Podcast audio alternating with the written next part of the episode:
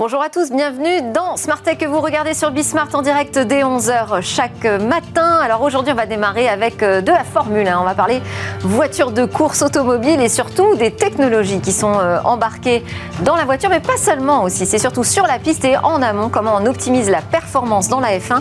Ce sera le sujet de l'interview avec Eric Bazille de Dell, qui est le partenaire donc de cette écurie McLaren Racing, dont on va tout découvrir dans quelques instants. Et puis au cœur de cette émission, on est jeudi, c'est le grand débrief de l'actu tech. Alors les sujets qui m'ont fait réagir cette semaine, il y a en particulier l'introduction en bourse d'Universal Music, mais aussi les levées records dans la French Tech. Qu'est-ce que ça veut dire? C'est ça qui m'intéresse, cette levée de Sorare et de Mirakl. Et puis l'ONU qui appelle à un moratoire sur l'utilisation de l'intelligence artificielle. Enfin, nous retrouverons notre rendez-vous mobile business pour les actus du secteur et on conclura par notre zoom quotidien sur une innovation. Et oui, après les voitures et les taxis, demain, ce seront peut-être les motos qui voleront. Mais d'abord, donc place à l'interview.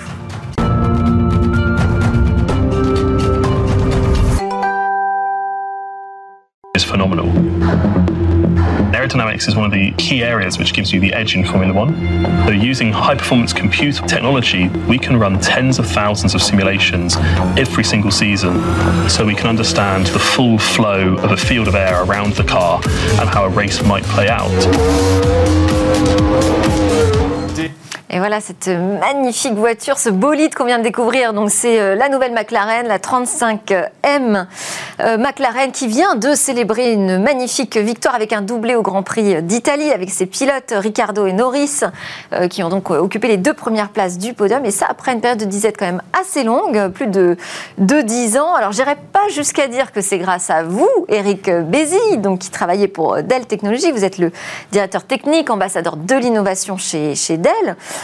Néanmoins, on peut quand même remarquer que la F1 devient une vitrine technologique aussi pour ce secteur de l'informatique et c'est de ça dont vous allez nous parler.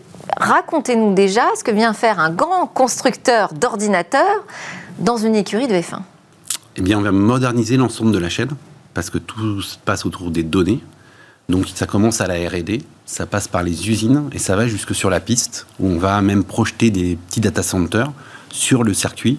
Donc on retrouve vos technos sur toute la chaîne de McLaren Racing, mais dites-nous plus précisément. Par exemple, là, quand vous dites même jusque sur la piste, vous projetez des data centers, c'est-à-dire ? Mais on va mettre toute une infrastructure informatique pour capturer les données au plus près. Je vais vous donner 3 chiffres pour illustrer ce que ça apporte l'informatique pour McLaren. Ouais. Ces 3 chiffres, c'est 20, 2 et 1000.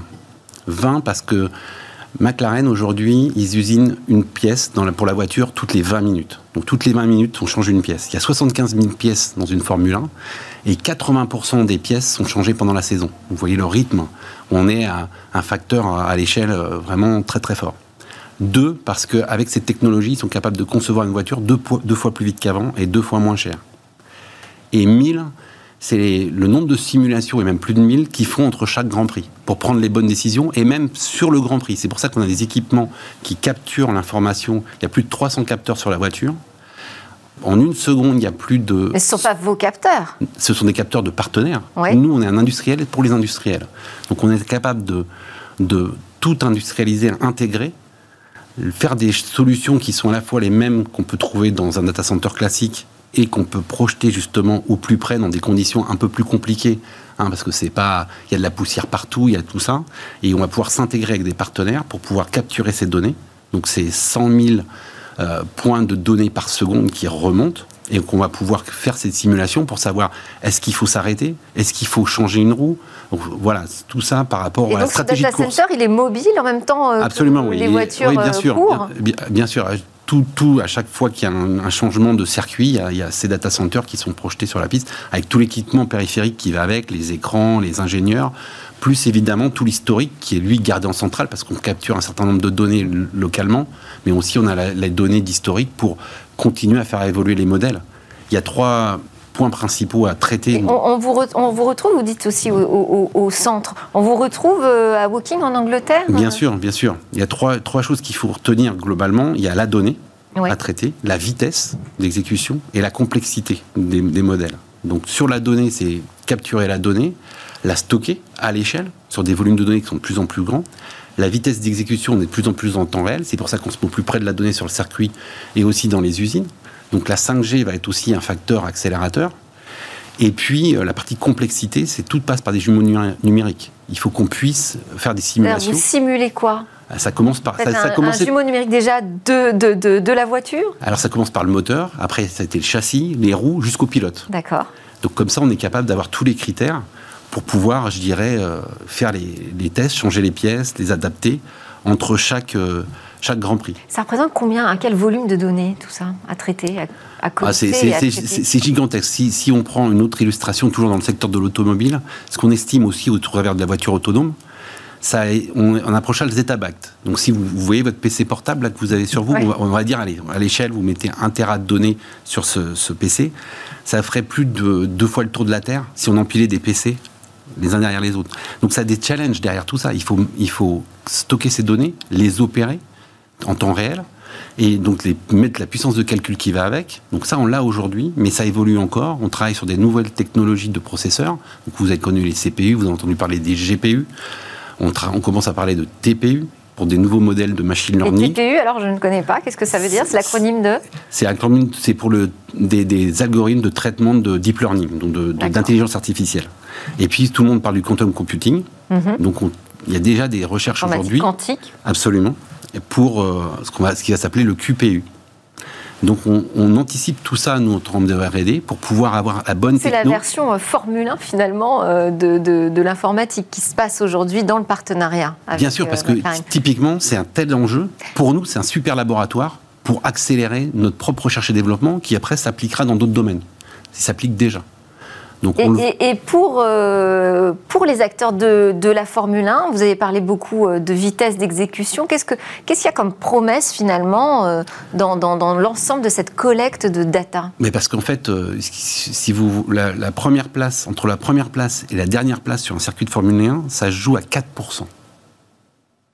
Et le top 5, ça se joue à 0,15%. Donc tout est dans le détail. Ah, mais c'est ce 0,5%, parce que c'est pas le pilote. Mais vous entendez Riccardo, il a besoin de données, le pilote. Ouais. Et les ingénieurs ont besoin de données aussi pour prendre les bonnes décisions. Et là, quand on parle de tous ces facteurs, du nombre de données qu'on remonte, un humain n'a pas possible de pouvoir croiser toutes ces données en temps réel. C'est pas nouveau. Les algorithmes qu'on utilise, c'est des algorithmes de mathématiques scientifiques, de statistiques, etc. Le problème qu'on avait à l'époque, c'est qu'on n'avait pas les puissances de calcul pour pouvoir l'opérer, et la capacité de stockage pour pouvoir alimenter tout ça en temps réel. Là, aujourd'hui, on l'a. Et ce jumeau numérique, typiquement, ça vous permet de faire des simulations aussi en fonction de la météo, du terrain Absolument, et de la stratégie de course des autres écuries. Ah oui. Tout est pris en compte. Tout est pris en compte. Donc, c'est un challenge. Ce qu'on voit aussi, ces jumeaux numériques, c'est un gros apport dans l'industrie au global, parce que ça permet de faire beaucoup plus de simulations, et donc on va plus vite dans l'innovation. Et aussi, c'est plus vert. Ça peut paraître contre-intuitif. Alors là, oui, vous m'étonnez un petit peu quand même. Parce qu'en fait, on se dit, ça consomme de l'énergie électrique, ce qui est vrai. Mais en fait, quand on regarde un cycle de développement industriel, si on fait des simulations avec des matières premières, c'est très coûteux en extraction. Alors que là, quand on a créé un jumeau numérique, ça coûte de l'énergie, mais beaucoup moins. Et ce qu'on espère aussi, c'est avec des énergies de plus en plus... en même temps, ça incite à faire davantage de simulations. Je ne sais pas si le rapport est aussi simple que ce que vous présentez, mais... Le rapport, c'est... On parie aussi sur l'énergie verte. Plus il y aura d'énergie verte, plus ces alimentations de technologies numériques seront vertes de facto. Ce que Dell pousse aussi, c'est... On a ce qu'on appelle Moonshot Goal, donc on vise la Lune. Hein, donc Michael Dell donne des défis à l'entreprise. Le défi de 2030, c'est que... Quand vous dites que vous visez la Lune, c'est au sens concret du terme ou c'est au sens imagé. Bon. On s'engage à ce que lorsqu'on livre un équipement chez nos clients d'ici 2030, ce soit dans le circuit court, donc en mode recyclé. Donc on a un élément recyclé en face, donc bilan carbone neutre. Donc déjà ça. Et après, on parie aussi, on accompagne d'ailleurs ces recherches sur l'énergie propre.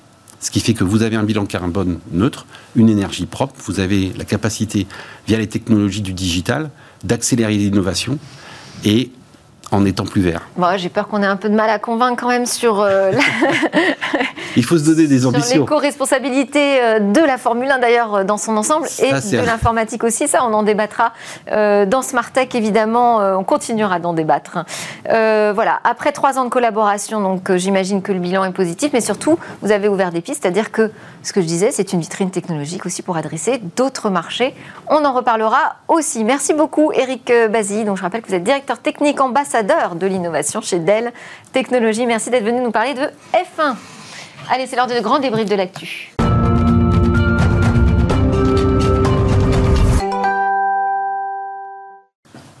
Et voilà, après cette course magnifique de F1, on va prendre le temps de ralentir un peu sur l'actualité du numérique avec Mikim Chikli, PDG Europe, Afrique et Moyen-Orient de Weborama. Bonjour. Et Thomas Coudry, analyste financier chez Brian Garnier & Co. Bonjour à tous les deux. Alors, dans mon viseur cette semaine, je disais, il y a évidemment les levées de fonds records de la French Tech. Un demi-milliard d'euros pour Sorare avec ses cartes numériques à collectionner, en fait, du fantasy football qui arrive à être valorisé 4,3 milliards de dollars. Bon, ça vous étonne, non? Enfin, moi, ça m'étonne un peu, quand même, je dois le dire. Qui veut démarrer? Allez, Thomas. Allez, je me lance. Déjà, saluons ces belles levées de fonds. On a suffisamment râlé sur l'incapacité ou les difficultés de la French Tech à se financer, le manque de licorne, etc. Donc là, on a successivement, en effet, quelques très belles levées de fonds. Et c'est positif. Je pense que le premier point, c'est ça. Après, sur le sujet spécifiquement de Sorare, en effet, et de la valorisation, oui, on semble être sur des niveaux de valorisation quand même très très élevés. Je crois qu'ils visent une centaine de millions d'euros cette année de revenus. 4 milliards, 4 milliards 3, je crois, de valorisation. Alors, sur cette vague très tendance, hein, des NFT, des crypto-actifs. Donc, c'est au-delà du fantasy football, hein, quand même, pour être tout à fait exact. Moi, je trouve qu'au-delà de la levée de fonds, je ne suis pas une spécialiste de la finance qui est phénoménale. Et on ne parle pas de la rentabilité, on a parlé du chiffre d'affaires, mais je ne sais pas quelle est la rentabilité. Ce que je trouve absolument incroyable, c'est le marketing qu'il y a autour de ce produit, ouais, qui utilise donc cette technologie NFT, donc de blockchain, hein, qui est phénoménale et qui permet des nouvelles applications auxquelles nous n'aurions pas pensé, ne serait-ce qu'il y a un an. Avec la carte, je crois, du joueur qui s'est vendue à 245 000 euros, c'est absolument incroyable. Donc ils portent bien leur nom, hein, puisqu'ils utilisent en fait la rareté, oui, des cartes pour faire monter ensuite les enchères, monter un buzz pas possible. Ils embarquent les joueurs de foot avec eux. Je trouve que le marketing est absolument phénoménal. Enfin, je suis plus une spécialiste du marketing. Alors en plus, c'est vrai que c'est le sport le plus populaire, magnifique, qui est capable de drainer énormément d'argent. Donc on peut se dire finalement, bon, sans doute que cette valo est justifiée, mais peut-être aussi qu'il s'agit d'une bulle, quand même. Non, alors, est-ce qu'on n'est pas dans une bulle? Parce qu'on a aussi Mirakl, là, cette semaine, Mirakl, spécialiste français des marketplaces, 473 millions d'euros, donc levés là aussi cette semaine. Est-ce qu'on n'est pas dans une bulle autour de la French Tech? Je sais pas. Après, c'est très difficile aujourd'hui de dire on est objectivement sur des niveaux de valorisation, en effet, on le disait, très élevés. Après, vous le mentionniez, on est sur un secteur, celui du football, finalement, qui n'est que le début pour un Sorare. C'est-à-dire qu'ils mettent déjà en avant le fait qu'ils vont se développer sur énormément de, oui, sports. Voilà. Et ils bénéficient aussi d'une hype, on va dire ça, autour des NFT qui va au-delà du sujet du sport, puisqu'on a vu aussi dans le domaine des œuvres d'art qui sont parties à plus de dizaines de millions d'euros, oui, sur la base de ces NFT. Donc, à la fois, c'est vrai qu'il y a objectivement un potentiel énorme devant eux, et puis il y a un momentum, on va dire comme ça, qui est favorable par rapport à ce type de développement digitaux qui sont vraiment des aspects technologiques très intéressants. Et sur Mirakl ? Là, il n'y a pas de hype, hein, je dirais. Ouais. On est sur de la marketplace. Non, sur Mirakl, il y a une vraie demande. Alors aussi, on va dire, tirée par la concurrence d'Amazon, mais il y a une vraie demande pour l'ensemble des distributeurs de se développer, d'aller au-delà de leur propre site e-commerce pour aller développer des marketplaces. Et donc, il y a pour ce type de technologie, de service, un vrai engouement, pour le coup, objectif sur le marché. Est-ce que vous pensez que ça veut dire que demain, on pourrait avoir des marques fortes dans le numérique? Parce qu'en fait, c'est quand même une décorrélation, je trouve, totale entre cette fête qu'on a à chaque fois qu'on voit arriver une nouvelle licorne française, une énorme levée de fonds, à chaque fois, c'est des records qui sont battus.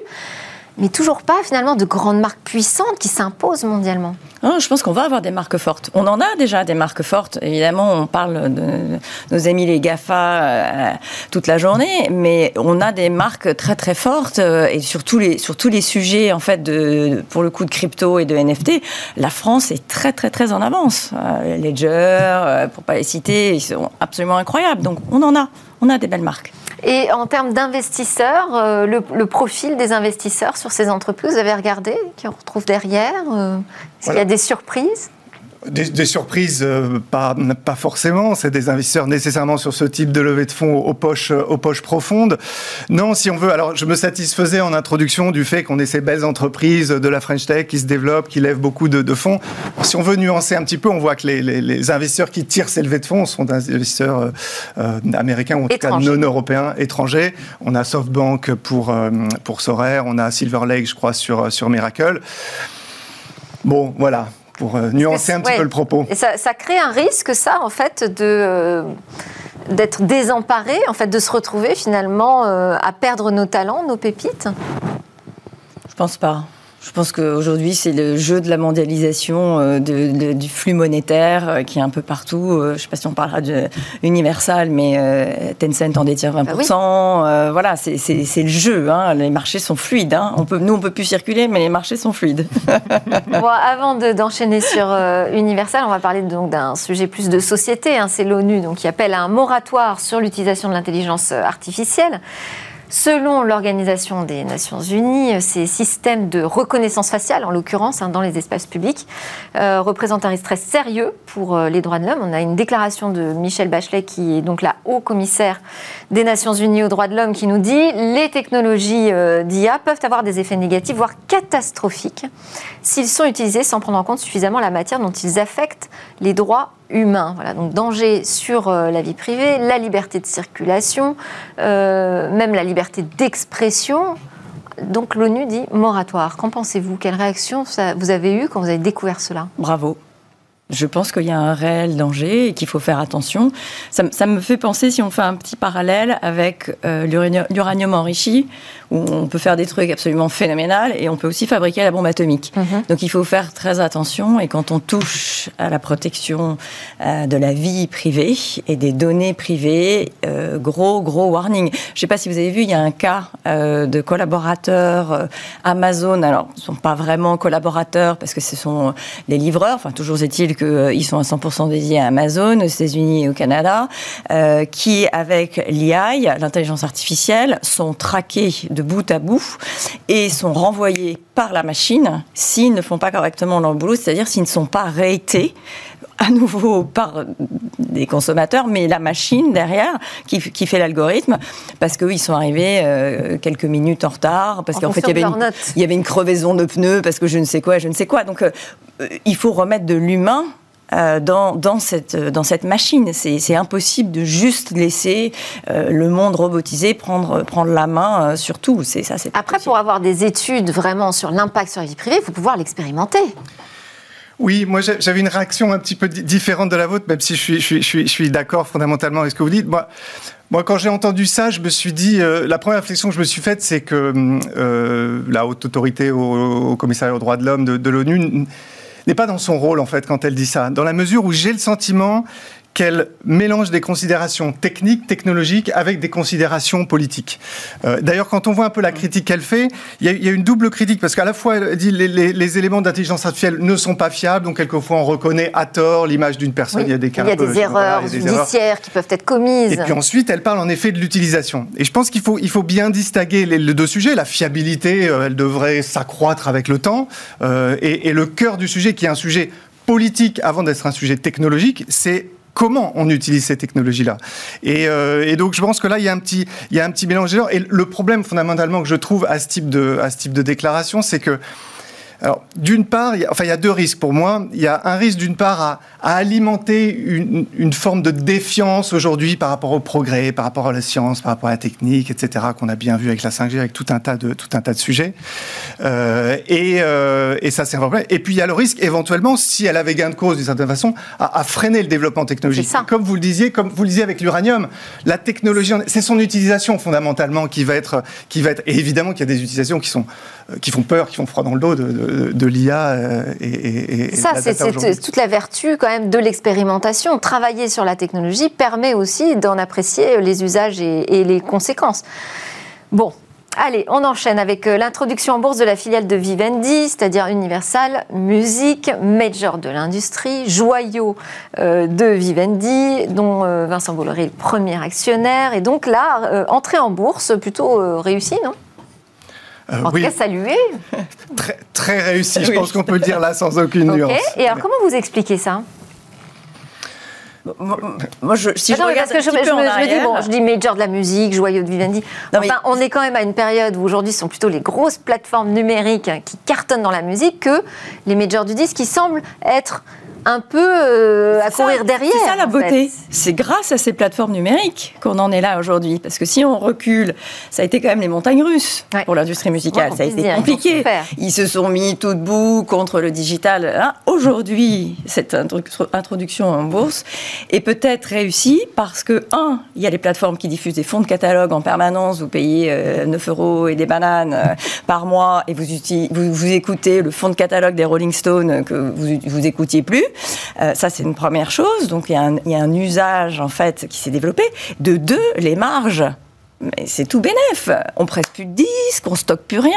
Tout est numérisé. Donc, les marges sont phénoménales. Donc, en fait, merci à ces plateformes. Aujourd'hui, je pense que... Vous voulez dire je leur dirais merci. Les majors récoltent les fruits qu'elles n'ont pas semés. J'ai l'impression. De ce qu'elles n'ont pas semé. Non ? Alors, de ce qu'elles n'ont pas semé, je sais pas ce qu'elles n'ont pas semé. En tout cas, c'est en effet, c'est l'essor de ces plateformes de streaming qui ont permis de faire sortir la musique de l'ornière où elle se trouvait, avec le piratage notamment. Il faut se souvenir que le piratage était un des gros sujets qui a fait mal à l'industrie de la musique dans les années 2000. On se souvient tous avec ces MP3, etc. Voilà, bon. Parce que l'industrie verrouillait aussi. Il y avait le format physique. Il y avait quand même cette volonté de freiner Au début, la techno a été une forme de menace, finalement, pour cette industrie très legacy qui visait encore sur le vie. Et puis, la techno en est devenue le sauveur grâce aux plateformes de streaming, en effet, qui propose une très bonne valeur pour le client et donc qui explose, qui continue d'exploser avec énormément de potentiel, donc de croissance, des très bonnes rentabilités. Vous l'avez souligné, Anne a ajouté, quand on regarde dans le temps la rentabilité de Vivendi, de UMG en particulier, elle n'a cessé d'augmenter, tirée par des effets de levier très, très, très forts sur le business d'UMG. Donc là, c'est vrai que les perspectives, et d'ailleurs les objectifs de la société font saliver les investisseurs. Après, il n'y a pas énormément non plus de façon, de point de vue d'un investisseur boursier, d'aller jouer la musique numérique. En effet, il y a Spotify, il y a Time Warner, et puis il y a Vivendi. Donc c'est... Et alors aussi, si on s'intéresse aux investisseurs, on retrouve Tencent, le chinois, derrière. Tout à fait. Alors, Tencent, le chinois, lui, il n'a pas de problématique de droit. Moi, j'ai vécu 10 ans en Chine, comme vous le savez. Quand on écoutait QQ Music, on pouvait écouter tout le catalogue et c'était absolument gratuit. Donc, si Tencent commence à investir et à se dire que, tiens, il y a un intérêt, qu'il faut respecter les droits des auteurs, etc., pourquoi pas ? C'est positif. Enfin, moi, je pense que l'intérêt de Tencent, il est financier, c'était du cash. L'intérêt de Vincent Bolloré, il est financier, c'est du cash. Il a un plan d'action derrière de créer un énorme groupe média, il fallait se débarrasser au mieux, et il l'a fait brillamment, de la petite pépite dans laquelle il avait investi. C'est ça le sujet. Et il en garde une part, je crois, 10%, c'est ça ? Il en garde 10% aujourd'hui, encore 10% du MG détenu par Vivendi. Du cash. Tout à fait. Autre chose sur ce sujet, ou j'enchaîne ? On enchaîne avec le français OVH Cloud qui prépare lui aussi son introduction en bourse. Donc OVH Cloud, premier fournisseur européen de services dématérialisés, on va dire, dans le cloud, qui a repris sa communication là sur le lancement de son projet d'introduction en bourse avec l'approbation de son document d'enregistrement par l'autorité des marchés financiers. Comment vous voyez les choses se profiler pour OVH Cloud ? plutôt bien. Disons que, alors ils ont eu en effet cet incident avec l'incendie de leur data center de Strasbourg. Bon, ça maintenant est un petit peu derrière eux. Non, ça fait partie aussi de très belles aventures entrepreneuriales, pour le coup, ouais. Octave Klaba. On va dire un objet un petit peu rare en Europe aujourd'hui, ce qui va certainement faire une partie de leur valeur aussi sur les marchés. Et c'est une société qui a délivré de beaux niveaux de croissance, qui est positionnée sur des marchés globalement aussi attractifs. Donc je pense ils ont fait une présentation aux investisseurs en début de semaine. Donc, ils espèrent lever 400 millions de dollars. 400 millions de dollars. Bon, moi je pense sur le lever 400 millions de dollars, je pense qu'ils arriveront à le faire. Je vois pas de problème. Ils sont. Après le sujet, un peu comme on évoquait tout à l'heure sur Sorare, ça va être sur quelle base de valorisation. Je pense que le sujet clé pour OVH, il y a combien ils vont être valorisés avec une croissance qui était très forte, puis qui a eu tendance à ralentir autour de 10-12% ces dernières années, mais qu'ils ont pour objectif de réaccélérer au-dessus de 20%. Donc on voit qu'ils ont des ambitions très fortes. Donc la question, ça va être dans quelle mesure le marché des investisseurs va acheter ces ambitions et donc payer un prix élevé. En fait, ça veut dire qu'il faut croire à la possibilité qu'OVH Cloud devienne un vrai rival au même niveau qu'un Google, Amazon, Microsoft. Oui, tout à fait, ou même que les Chinois allient. Ouais. Mais moi, je trouve qu'il faut soutenir cette initiative. Le cloud a un bel avenir. C'est une entreprise. Alors, Sorare, c'est vraiment chouette. C'est une petite pépite, c'est une petite perle. Enfin, OVH, c'est déjà une grosse boîte structurée qui fait de la croissance. Alors, je suis pas financière encore une fois, mais 10-12%, c'est bien. C'est-à-dire qu'il faut voir où il y a de la croissance quand même. 10-12%, c'est bien. Et il y a de la rentabilité, c'est géré. Je salue ce genre d'initiative, je trouve que c'est bien. Ce qui serait bien, c'est que toutes nos belles entreprises françaises, au lieu de confier leurs data sur des clouds étrangers, le confient à une belle licorne française. C'est ça le message qu'il faudrait qu'on fasse passer. Un magnifique signal aussi avant l'introduction en bourse. Ça serait joli. C'est un beau carnet de commandes au niveau européen. C'est un pari risqué quand on lance comme ça son introduction en bourse. Oh, c'est un pari qui a été quand même mûrement réfléchi en amont. Après, je ne dis pas que ça va arriver. On n'est jamais à l'abri quand on lance une IPO d'un retournement des marchés. Et si demain les marchés perdent 10-20%, comme certains des plus pessimistes imaginent, évidemment que ça compliquera une IPO. Mais ça, on va dire, c'est des sujets macro qui sont indépendants de la qualité intrinsèque de la société. Et non, je pense que le projet a été mûrement réfléchi. Les actifs de la société, on l'évoquait, sont forts. C'est un oiseau rare en Europe sur les marchés avec des vrais intérêts vis-à-vis de ça. Donc, il n'y a pas de raison que ça se passe mal. Et avec quand même une direction qui est hyper incarnée, donc par Octave Klaba, on l'a signalé, mais c'est la famille Klaba, en fait, qui a précisé aussi qu'elle voulait conserver une large majorité du capital. Est-ce que ça, c'est un atout ou pas quand on lance son IPO ? Moi, je trouve que c'est un atout. C'est un atout de solidité, d'engagement.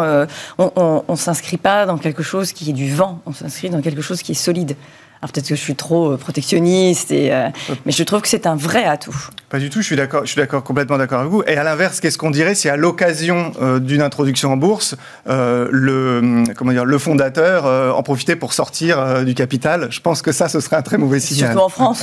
Ouais. Imagine quelqu'un qui s'enrichit. C'est un autre sujet, en effet. On avait aussi dans l'actu les sites Shopify qui ont attiré plus de trafic en ligne que celui d'Amazon pour la première fois au dernier trimestre 2020. Ça veut dire qu'on est en train de voir une bascule s'opérer selon vous ? On est clairement sur un trend e-commerce, une tendance e-commerce forte, même si l'été a été un peu en demi-teinte en termes d'audience et en termes de revenus publicitaires. Par exemple, les soldes n'ont pas été bien suivis. Mais oui, ça, c'est l'effet vacances, assez classique, non ? Mais plus que les années précédentes, oui. C'est ça ? Oui. D'accord.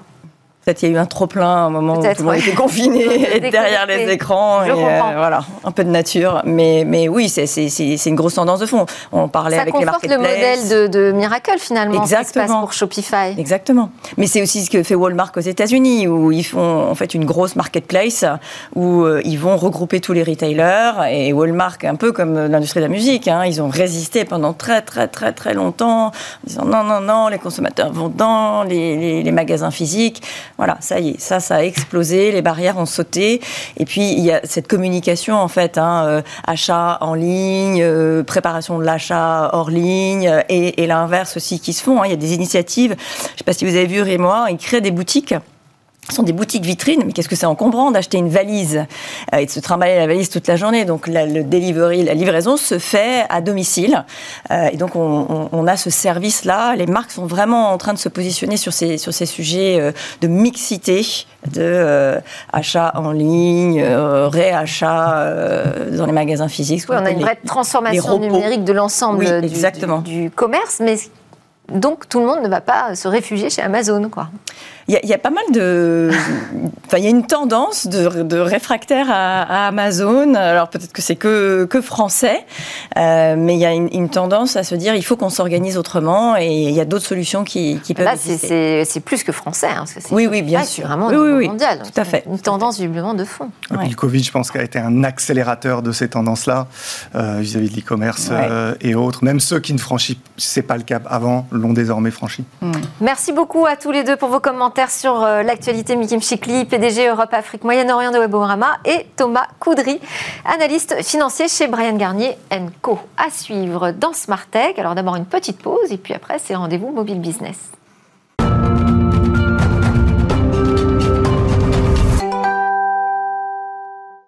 Vous êtes bien sûr Bismart, vous regardez Smart Tech dès 11h en direct chaque matin. C'est votre quotidienne dédiée au monde du numérique et à la réflexion sur la nouvelle société numérique, surtout dans laquelle nous vivons. Alors dans cette deuxième partie de l'émission, on va partir à la découverte de ce qui pourrait devenir la première moto volante commercialisée auprès du grand public, et oui. Mais d'abord, on a rendez-vous avec Mobile Business. C'est un rendez-vous donc sur le secteur de la téléphonie mobile qui est assuré par Jérôme Bouteiller, fondateur d'Écran Mobile. Bonjour Jérôme. Bonjour Delphine. Alors, vous, ce qui vous travaille en ce moment, c'est le mobile. Aurait-il raté son rendez-vous avec le web ? Effectivement, on peut se poser la question, parce que nous avons très discrètement célébré cet été les 30 ans du World Wide Web. C'est en effet le 6 août 1991 qu'un certain Tim Berners-Lee, dont vous parlez régulièrement, alors ingénieur informaticien au sein du CERN, le Centre européen de recherche nucléaire à la frontière franco-suisse, va dévoiler un ensemble de technologies comme le HTTP, le HTML, mais également les premiers serveurs et navigateurs web. Et toutes ces technologies open source, encadrées par le World Wide Web Consortium, que va aussi créé Tim Berners-Lee, vont permettre de créer une toile de documents avec des fameux liens hypertextes, une toile qu'on va donc baptiser le World Wide Web, et qui va se déployer tout au long des années 90 en créant d'innombrables startups. On peut citer Netscape, Yahoo ou bien évidemment Google. Et donc une toile pas forcément au départ optimisée pour le mobile. Et non, dans les années 90, le mobile est encore balbutiant, et le World Wide Web s'adresse en premier lieu aux ordinateurs. La première machine connectée au web, c'est une machine Nextstep, vous savez, cette marque d'ordinateur créée par Steve Jobs, lorsqu'il s'était fait virer d'Apple. Et il faudra attendre 1993 pour que les premiers ordinateurs, les PC, les Mac, puissent se connecter au web grâce au navigateur Mosaic. Mais à l'époque, les navigateurs sont trop gourmands pour les premiers smartphones. Et des acteurs de l'industrie de la téléphonie vont avoir l'idée de créer donc un web optimisé pour les mobiles. Ça va être par exemple le iMode au Japon ou le WAP en Europe, aux États-Unis, avec des pages extrêmement compactes, extrêmement légères, qui en général ne dépassent pas les 10 kilooctets, mais le W3C de Tim Berners-Lee n'est pas content de ces initiatives qui contribuent à fragmenter le web entre différentes technologies incompatibles entre elles. Oui, puis de toute façon, le succès est pour le moins mitigé. Alors, le iMode rencontre quand même un certain succès au Japon. Grâce au dynamisme de l'opérateur local, NTT Docomo, qui va réussir à créer un cercle vertueux. Mais effectivement, le WAP, on ne va pas se mentir, a été un échec technologique et commercial en Occident, avec clairement un business model qui était à l'époque inadapté. Donc, pendant les années 2000, le web peine à trouver sa place sur les mobiles, et le Et on va dire, la rupture va arriver avec le lancement de l'iPhone en 2007, où Steve Jobs proclame la fin du baby Internet, c'est comme ça qu'il appelle le WAP, en expliquant que l'iPhone est suffisamment puissant, son navigateur Safari est suffisamment puissant pour afficher de véritables pages web. Et les années qui vont suivre sont celles du web qu'on va appeler responsive design, avec en gros une même page théoriquement qui va s'afficher sur ordinateur et sur mobile, et aussi avec le W3C qui va enfin proclamer la réunification avec un standard unique, le HTML5. Et alors, pourquoi vous parlez de rendez-vous manqué ? Parce que dès 2016, le mobile impose la création de nouveaux standards. Très soucieux de l'expérience utilisateur, Google va par exemple lancer AMP, l'Accelerated Mobile Pages, qui est un format web open source, mais qui n'est pas validé par le W3C. Google va aussi lancer les Progressive Web Apps, qui sont des sites web qui vont se télécharger partiellement sur le navigateur du smartphone, également pour procurer une meilleure expérience utilisateur. Et donc, des innovations qui vont se traduire à nouveau pour les développeurs entre une version optimisée ordinateur, une version optimisée mobile, une sorte de WAP 2.0. Et donc des sites mobiles qui séduisent quand même les consommateurs. Alors, l'audience va effectivement globalement basculer aujourd'hui sur les téléphones mobiles, mais l'environnement web ne séduit plus forcément les nouvelles générations. Il y a eu plusieurs études réalisées par Appenny, Fleury ou encore Médiamétrie qui nous expliquent qu'aujourd'hui, 90% du temps passé sur un smartphone se fait au sein des applications. À peine 10% en fait se fait sur un navigateur web. Et donc, on peut dire que 30 ans, effectivement, après sa création, même si le web est toujours très présent sur ordinateur, il a clairement raté son rendez-vous avec le mobile, et ce concept décentralisé, libre, voire libertaire, pourrait peut-être un jour disparaître au profit d'un monde numérique principalement basé sur des applications qui sont elles-mêmes sous le contrôle des géants chinois ou américains du numérique. Bon, merci pour cette analyse. On va enchaîner avec les autres news du secteur mobile. On va commencer avec WhatsApp qui pourrait concurrencer nos vénérables pages jaunes. Exactement. Après Google avec Maps ou Apple avec Plans, c'est effectivement au tour de Facebook de s'intéresser à ce business, des annuaires locaux et ce qu'on appelle les pages jaunes. Will Cathcart, qui dirige l'application WhatsApp au sein du groupe Facebook, a annoncé cette semaine le lancement d'une expérimentation à Sao Paulo, la capitale économique du Brésil, et qui va permettre donc aux utilisateurs de WhatsApp de découvrir les commerces situés autour d'eux. C'est une initiative qui, en cas de succès, pourrait s'étendre demain à tout le Brésil, à d'autres pays aussi comme l'Inde, l'Indonésie, et on comprend que l'ambition, évidemment, c'est de connecter les 2 milliards d'utilisateurs actifs mensuels de WhatsApp avec les millions de commerces de proximité. Une initiative qui s'inscrit avec WhatsApp Business, la publicité, le commerce électronique, le paiement, dans un vaste programme de monétisation et d'accélération de monétisation de l'application. On parle aussi business avec Blablacar qui se lance sur le marché de l'assurance. Effectivement, Blablacar, on les connaît pour leur application de covoiturage, mais ils se diversifient également avec des services destinés aux automobilistes et un service d'assurance qui a été conçu avec le groupe L'Olivier. Alors, l'originalité de cette assurance, c'est qu'elle est couplée à une application qui s'appelle le Coach et qui va être téléchargée sur le smartphone de l'automobiliste et qui va analyser un petit peu sa façon de conduire, ses trajectoires, ses accélérations et ses freinages et en déduire sans doute un profil de conducteur. Et, Coach, c'est un mot gentil, je trouve. C'est un mot gentil. Sa première mission, c'est de rendre la conduite plus économe, plus responsable. Et effectivement, elle a pour ambition de récompenser les automobilistes les plus vertueux en baissant un peu leur prime d'assurance. Si à l'inverse, vous confondez conduite et pilotage, on vous invite à ne peut-être pas télécharger cette application. Ou alors à partir sur un circuit, comme on en a parlé au début de l'émission. Sans doute. Ok, on termine avec les mauvais chiffres de la publicité mobile qui sont liés à la nouvelle politique d'Apple. Oui, il y a quelques semaines, on avait parlé d'ATT, le nouveau système mis en place par Apple sur les applications. Et Remerge, qui est une plateforme publicitaire, a dévoilé de nouveaux chiffres sur le déploiement un peu de ce système et qui montre en gros que l'encadrement du suivi publicitaire individuel a un impact très négatif sur le marché. Alors selon Remerge, aujourd'hui, 77% des utilisateurs d'iPhone ont basculé et ont mis à jour leur OS sur iOS 14.5 et du coup l'inventaire permettant un ciblage publicitaire individuel a chuté, il était de 80% au mois de mai, il est aujourd'hui à peu près de 58% au niveau mondial, donc grosse baisse de l'inventaire adressable et les inventaires ne permettant pas le ciblage individuel ont vu leur prix, leur fameux CPM chuter de 60%, donc c'est colossal pour les publishers. En France, mais c'est attendu. C'était redouté, on va dire. En France, la chute des prix est même évaluée à 62%, mais elle ne concerne pour le moment que 33% des inventaires commentaires publicitaires, les Français seraient apparemment plus enclins à autoriser le suivi individuel, mais c'est quand même une situation préoccupante pour de nombreux éditeurs qui avaient fait le pari de l'écosystème Apple et d'investir dans une application pour iPhone. Merci Jérôme Bouteiller, fondateur d'Écran Mobile, pour votre chronique Mobile Business dans Smart Tech. À suivre, et demain, si on achetait une moto volante.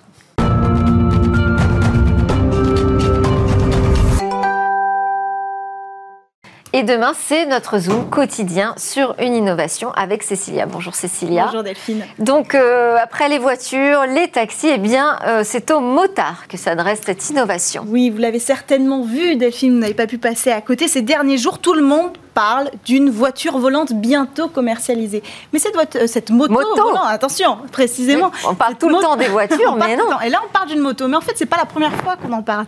En 2019, déjà, la société Jetpack Aviation annonçait l'ouverture en précommande de cet engin futuriste. Et puis depuis, silence radio. Jusqu'à ce que, cet été, la société vienne titiller les médias du monde entier en dévoilant les images du test du prototype de ce robot. C'est ce que, de cette moto volante, c'est ce que vous voyez à l'image. Alors, on peut observer la moto uniquement équipée de son châssis et de sa motorisation qui est en train d'effectuer un survol. Et puis, l'engin, il n'y a pas de pilote dessus, il est piloté automatiquement à distance pour l'occasion. Mais il vole bel et bien.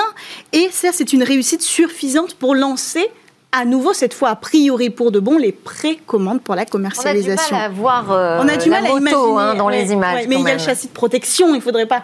Ça, c'est dommage. Il ne faudrait pas gâcher cette première technologie. Mais on voit que ça marche, on voit que c'est crédible. Et donc, les précommandes sont relancées pour le grand public. Il y en a un pour l'usage civil et un pour l'usage militaire. C'est pour l'usage civil que les précommandes sont lancées, le Recreational Speeder. Alors, vous ne roulez pas tout de suite sur les commandes, oui. Delphine, si ça vous tente. Ce ne sera pas avant 2023. La livraison, si il y a livraison, encore une fois, on peut émettre un doute sur la véracité, en tout cas sur est-ce qu'un jour on va arriver à avoir une commercialisation de ce prototype. Bon, moi j'ai quand même une question, à quel prix on pourra s'acheter cette moto futuriste? Bah, c'est 320 000 € à priori, oui, pour l'instant. Donc c'est le prix d'une maison ou alors d'une chambre de bonne à Paris. Okay, on va plutôt s'intéresser à la techno qu'il y a dedans. On peut s'intéresser à la techno. Ça reprend évidemment le fonctionnement d'un avion à décollage et atterrissage vertical. Pour élever cette moto, il n'y aura pas d'hélice comme sur les prototypes qu'on a pu voir jusqu'à présent d'engins volants, mais il y aura 4 propulseurs. Alors dans ce domaine, la société est assez crédible puisqu'elle développe depuis plusieurs années le jetpack. Vous savez, c'est cette technologie qui fait voler les hommes avec une structure, un sac à dos qu'on accroche sur le dos et ça permet de voler. Donc il y a un vrai savoir-faire qui est utilisé pour cette nouvelle technologie. Pour la stabilisation, il y a un nouveau logiciel qui sera créé spécialement pour l'occasion. Et puis il y aura un mode autonome aussi, surtout pour rassurer en fait les utilisateurs qui a priori ne sont pas sûrs de pouvoir voler sur cette moto parce que il n'y aura pas besoin de licence de vol pour pouvoir l'utiliser. Mais voilà, si on n'est pas sûr d'être très à l'aise, on pourra utiliser. Il faut avoir son permis moto pour voler dessus, c'est pas précisé. À quelle vitesse on pourra voler? Alors 96 km/h, mais pendant seulement 15 minutes. C'est pas énorme. C'est une vitesse, a priori, à vol d'oiseau. Quand on dit toujours à vol d'oiseau pour se rendre dans un endroit, ce sera assez pratique, mais ça durera que 15 minutes. Pour la version militaire, ça va plus vite. 240 km/h, mais là encore, l'autonomie n'est pas énorme, entre 10 et 22 minutes, a priori. Par contre, pour celui-là, pour la version militaire, il faudra bel et bien avoir une licence de vol. C'est très important de le préciser. Et se posera, la question aussi du droit de voler d'un tel engin au-dessus de nos têtes. Oui. Merci beaucoup, Cécilia Sévry, pour ce Zoom quotidien sur l'innovation. C'était Smart Tech. Merci à tous de nous suivre à la télé, sur le web et les réseaux sociaux.